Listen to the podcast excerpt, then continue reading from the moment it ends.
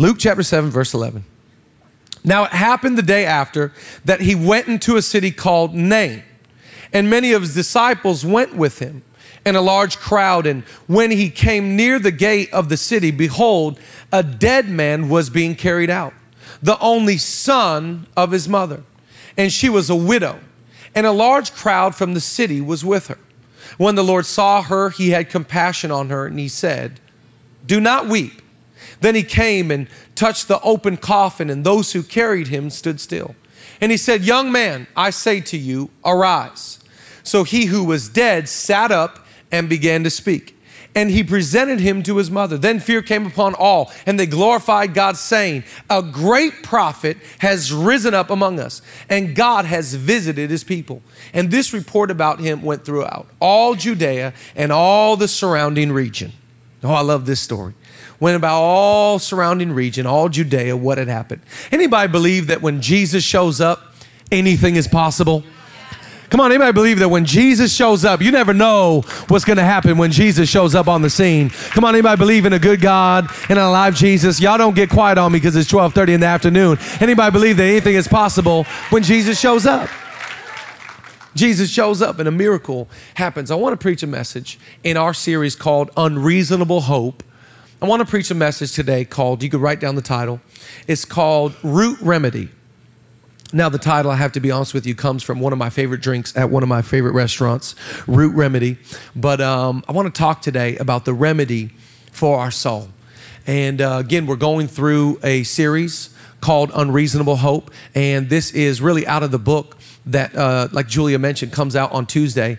And um, we're just kind of going through the sections of the book. Last week, if you weren't here, just so we're all on the same page, we talked about the first section of the book being the struggle and talking about how all of us have a struggle. And in order for God to really help you in your struggle, you got to be honest and say, I'm in a struggle. And uh, we talked about what that looks like last week in the struggle. Today, I want to talk about the remedy, the root of the issue, and the remedy for our soul. Let's pray. Let's believe that God will speak to us today. Amen. If you are married, why don't you just grab your spouse's hand and uh, we'll pray together. If you're single, grab your own hand. that made me laugh too. Couldn't wait to say it too. I just couldn't wait. I was like, oh, this is going to be funny. Okay, let's pray. Come on, y'all. You bunch of church people. Let's pray. Father, in the name of Jesus, we thank you for Zoe and thank you for what you're doing. And we acknowledge your presence here. We acknowledge your goodness. God, remind us today of how loving and kind and gracious you are. God, open up our eyes so we can see Jesus. Open up our ears so we can hear the Holy Spirit. Do what only you can do in this setting. We are thanking you in advance for being an encouragement to our soul and a strength to us. God, we are also thanking you with all faith, sincerely. Thank you for coffee. We vow to enjoy it and to consume lots of it, the ne- nectar of heaven, in Jesus' name. And everybody said, amen. Come on, if you're grateful for coffee. And everybody said, Amen, amen and amen. Um, show of hands here, if you've ever been sick Ever been sick? Let me just see your hand if you've ever been sick in your life. I, I, I, I don't know how you are, but I hate being sick. Anybody else? Just, I hate, some people just like, they can tolerate it. They're okay with it. It just like, I, I don't like to slow down. I don't like the ailment. I don't like the, just whether you have a fever or a sore throat or you're achy or just, I despise being sick. And there's two types of people in the world when they get sick. There's two types of individuals. They're the type of people that get sick and they're just good, like they're all right. They're sick and they just go to work and they're sick and they get up and they, they respond to their alarm and they're fine and they, they just, no, I'm good, I'm good, I'm good, and I'm fine, I'm good, I'm good, I'm good. I'm not that dude, okay? I'm, if I'm sick, I want the world to know I'm in struggle. I want the world to know I don't feel good. I, it could be the smallest thing, like a tickle in the throat. I'm like, oh I'm dying. I'm dying. Oh my gosh. I got to snap about it, tweet about it, post about it, Facebook about it. I got to, everybody needs to know I'm sick. Anybody drama like myself, just let me hear you say some noise. Just struggle is real, people. I just, I don't like to be sick. And thank God I grew up with a mother who is Mexican because the, the, the resolve to every issue when you grow up in a Mexican's home is Vicks VapoRub solve every issue you ever had. You got a headache, Vicks. You got a fever, Vicks. You're a sore throat, Vicks. It don't matter what you got. You got a real issue, Vicks. Just that's how we grew up. So so that's just that's just how I faced problems growing up was Vicks VapoRub. But but if you have a problem in life, like for example, you have back pain, you go to the chiropractor. You have uh, um, um, an eye issue, you go to the optometrist. If you have an issue with your skin, eh, I'm grown, I'm 36 years old now. Now, if I see thing, anything on my skin, I'm like, oh, I have cancer. I'm dying. I'm dying. Joya, I'm dying. She's like, that's a scratch. Yeah, same thing. Just like, but you have an issue with skin, you go to the dermatologist. You have an issue with your head, you can go to the psychologist. But what, what happens? Someone like, is that where I should go? Stop, Chad, enough. But um, if you have a broken heart, where do you go? If life throws you death or sickness, divorce, betrayal, where do you go with a broken heart? The Bible says in Proverbs, it says that hope deferred, it actually makes the heart sick. Now, I know for us, for my wife and I, when we face the, the diagnosis for our daughter, it was, it was exactly that hope deferred. Our, my heart was literally sick.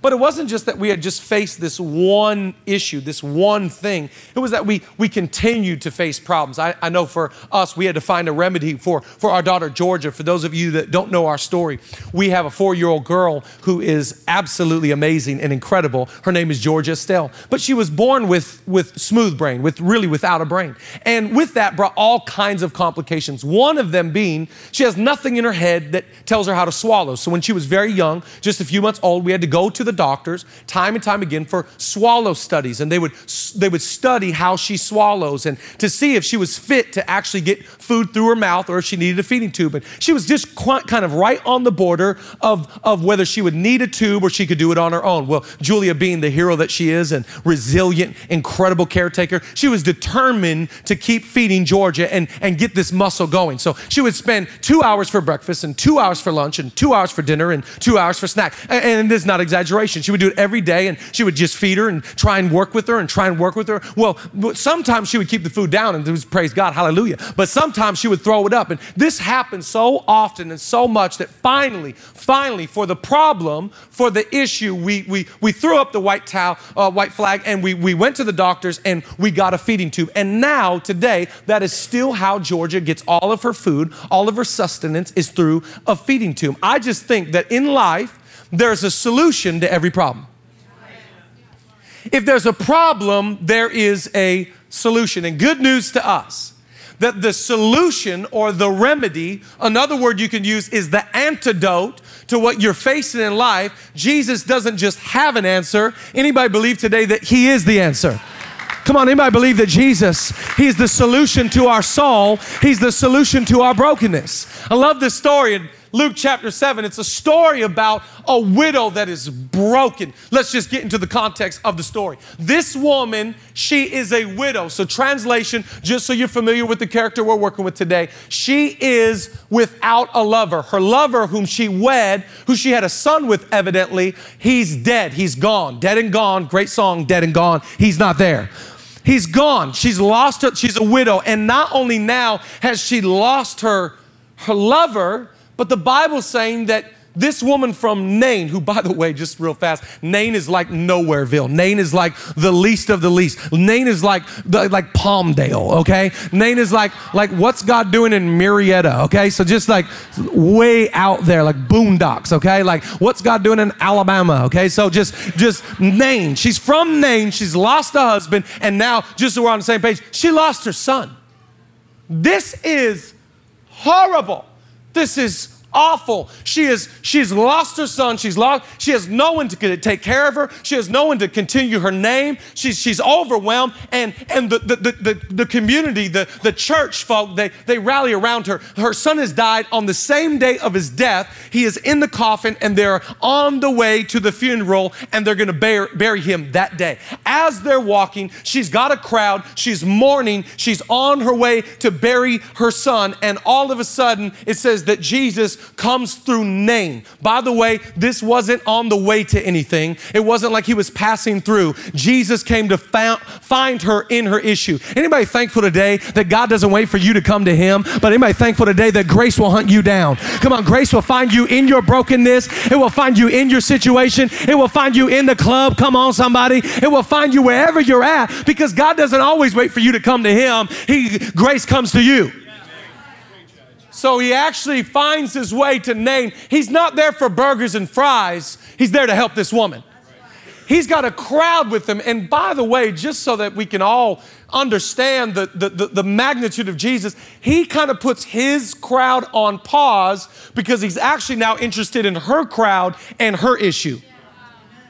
He shows up at just the right time. I'm so thankful he didn't show up five days after the death. It wasn't six months later after the funeral. No, our God is an on time God. He knows exactly when to show up. He's never too early, He's never too late. Anybody believe that our God has perfect timing? He knows the exact time to give you peace and comfort and joy and love and sustenance. Come on. Anybody thankful today that God shows up exactly when you need Him? This lady is hanging her head in her sorrow, in her pain. She thinks it's over. Hope is gone, it's lost. She's on her way to what she thinks is death and funeral, and little does she know she's on her way to encounter life and resurrection. Because when Jesus shows up, no longer is it a pity party, no longer is it boo hoo, now it's resurrection and it's life. Jesus knows exactly what's about to happen. Watch what he does. He looks at the woman. I love this about Jesus. Please hear me. Jesus is not this abrasive, captain save the day type superhero. He's not this person that lacks any type of, of compassion or grace. Watch how Jesus shows up on the scene. He actually shows up, and the Bible says he's moved with compassion. Let me just give you a few thoughts today. Write down the first thought today. Number one, he knows. He knows. Just be encouraged today. God knows. He knows what you're facing, He knows what you're going through. He knows where your soul is. He knows where your headspace is. He knows where your bank account's at. He knows where your relationships are at. He knows all your passcodes. Some like, oh dang, I've been trying to hide those. you know. He gonna be upset if he keeps scrolling to the what? Stop, Chad. Is enough. It's not about lyrics today. But I, I, I can't deny it. But um, he knows. You don't have to come into church and be like, um, God, I don't know if you saw this last week, but woo, that was a doozy. And, um, and it just, wow, it's been a while since I had a job. I would love one. And um, God just, you know, you don't have to tell God because He knows. He knows what you're facing. He knows the temptation. He knows the sin cycle. He knows the addiction. He knows the struggle. He knows the pain. He's fully acquainted. I love David in Psalm 139. He said, God, you know when I stand up and sit down. You know when I go out and come in. Watch what he says. He said, "You know my sitting down and my and my rising up. You understand my thoughts from afar." Listen to the next verse. You comprehend my path and my lying down and you are fully acquainted with all of my ways. God's not only concerned with your church ways. He knows all of your ways. And by the way, he doesn't love a portion of you, he loves all of you. He loves all of your ways. He said, You know, when I lie down and go up and come out and come in and stand up and sit down, he just, you, do you know that God is so into you? He knows how many hairs are on your head. He knows everything about you. He knows. God knows you so well, He knows your name. Remember, one time in the Gospels, Jesus is walking with a big crowd and he walks, he looks up in a tree, he sees this guy, Zacchaeus. He goes, Zacchaeus, get down from here. God knows your name. He knows. He knows what you're facing. He knows what you're dealing with. He knows your pressures, your issues. He knows everything about you. God knows. Anybody thankful today that God knows when you're going through something? God knows when to show up. God knows when you're going. Come on. Anybody thankful today? Come on. Don't give him a little golf clap like, um, so cute, Jesus. You're like really cute. Come on. Anybody thankful for Jesus today? He knows. I don't know why I love saying it that way. He knows. like I have real issues. He knows, and yet, number two, write down, He is. So he, he knows what the lady's feeling. He knows that she's a widow. He knows that she's about to, to lose her mind and all hope is gone. And he knows he's the remedy. He knows the situation. He knows the funeral parade. He knows what this whole crowd is there for. He knows. And yet he shows up, and the Bible uses this word compassion. That he reveals himself not as this dictator, not going like, lady, don't cry your tears. It is me, Captain Jesus. I walk on water. I'm great at weddings. If you need wine, I just. It's a good Bible joke right there. That's a good one. He's not this, this unrelatable, uncompassionate figure. He shows up and he reveals himself in compassion. And it says he sees the woman and he sees the crowd and he, he could care less about his followers. Jesus is not self absorbed, he is not narcissistic in nature. He says, I could care less about my following. I'm worried about her crowd. And he says, he, he has compassion on her. Why, church, do you think he has compassion? I'll tell you because he is compassion. The Bible says in Isaiah 53 that we call him a man of sorrows. Watch what it says here. He is despised and rejected by man, a man of sorrows and acquainted with grief. This is our God. He has compassion. Why? Because He is compassion. He knows what it means to be rejected. He knows what it means to have hurt. He knows what it means to grieve through loss. He knows what it means to cry yourself to sleep. He's, he's, not, he's not distant. He's not disconnected. He's, he's compassionate in His nature. He is God. He shows up and he is compassionate because he is compassionate. I'm thankful today that God is who he says he is. He is the Prince of Peace. He is the Lord of Lords in control. He is the man of sorrows. He is the bread of life that will sustain you through the sorrow. He is the one that calls you by name. Come on, anybody thankful today that he's not hoping to be, but anybody declaring to yourself, he is. She thought she was going to death but she was walking into resurrection. She thought she was headed into a funeral, but she was walking into a collision with grace. And Jesus shows up into this lady's life and he feels something. Why was he so moved? This is a, a, a, woman with her only son. Jesus was an only son. He saw himself in the coffin, he saw himself in the pain. He said, That's me. I relate with this. The Bible says in Hebrews, we have this intercessor that relates with us. He faced every temptation just like us. So he can relate with our, our sorrow and pain. He relates with this woman with such compassion. And he actually comes over and grabs the coffin. Now, I'm just saying, if it was me and I was carrying the coffin and Jesus walked up, I would have, I don't know if I would have looked back. I would have just been holding it like, oh, shoot, what's about to happen? Jesus behind, he's like, young man, get up. I'm like, uh. It says that this kid that was dead stood up and began to speak. And watch what it says of Jesus. He presents him back to his mother as if to say, What was robbed from you, woman?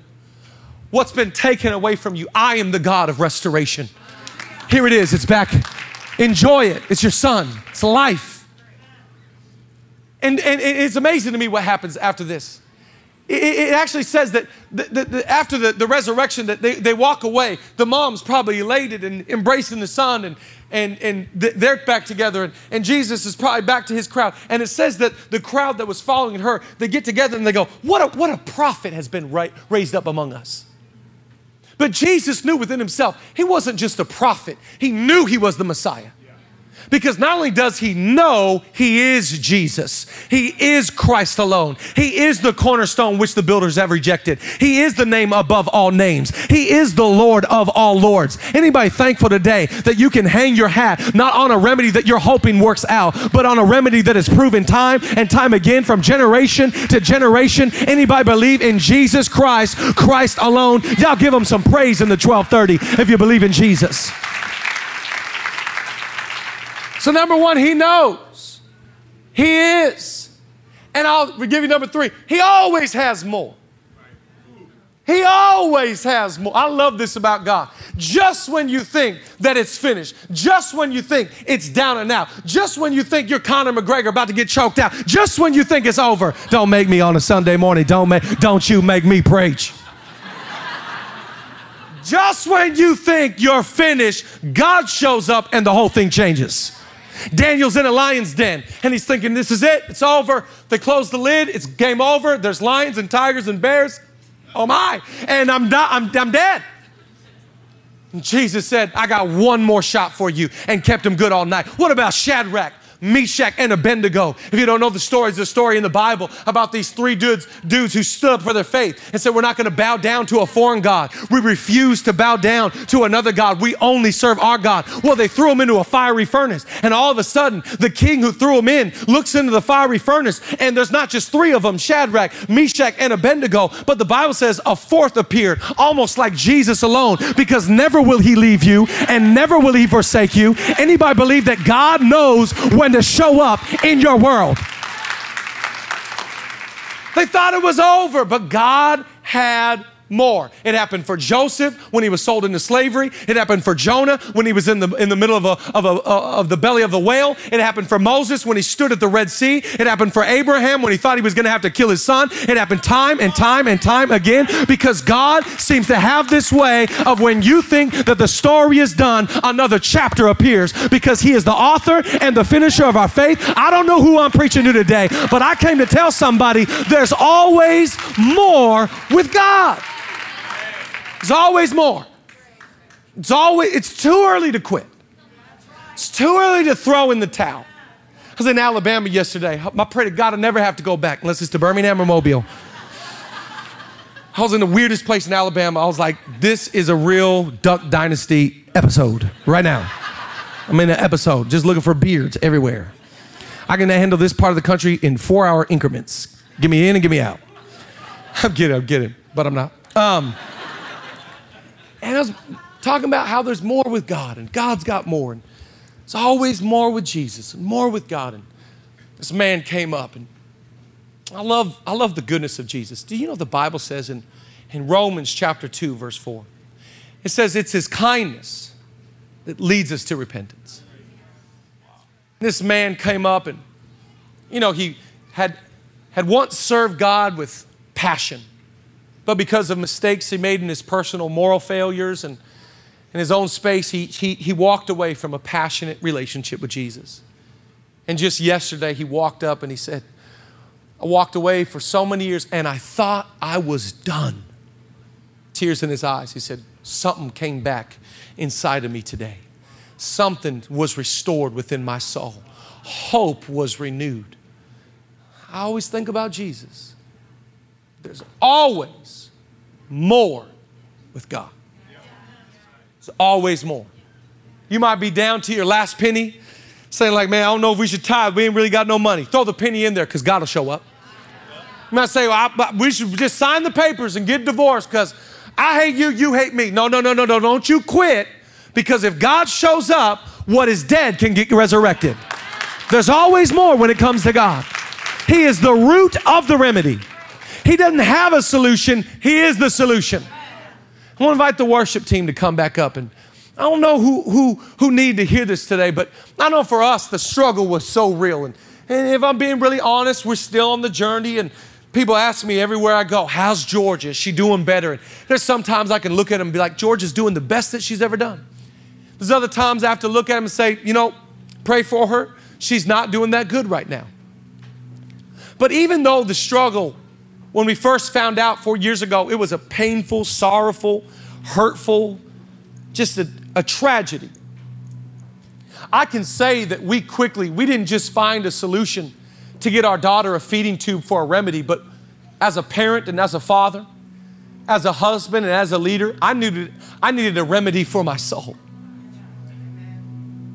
She needed medical attention. I needed heavenly attention. I needed God to come down into my world. Say, You're going to be all right. I know you're walking with your kid with your head down and you think it's over. And I know you're crying and I know it's painful, but I'm making my way all the way to where you are. And when I show up, what's dead in your heart when I speak gets resurrected with life. And I'm telling you, Jesus is the remedy. Oh, I got to read you this, this quote. Can I get my iPad back? The holy anointed iPad. Give me this iPad, please. Let me just read this quote to you. You can stand back up. Stand back up to your feet.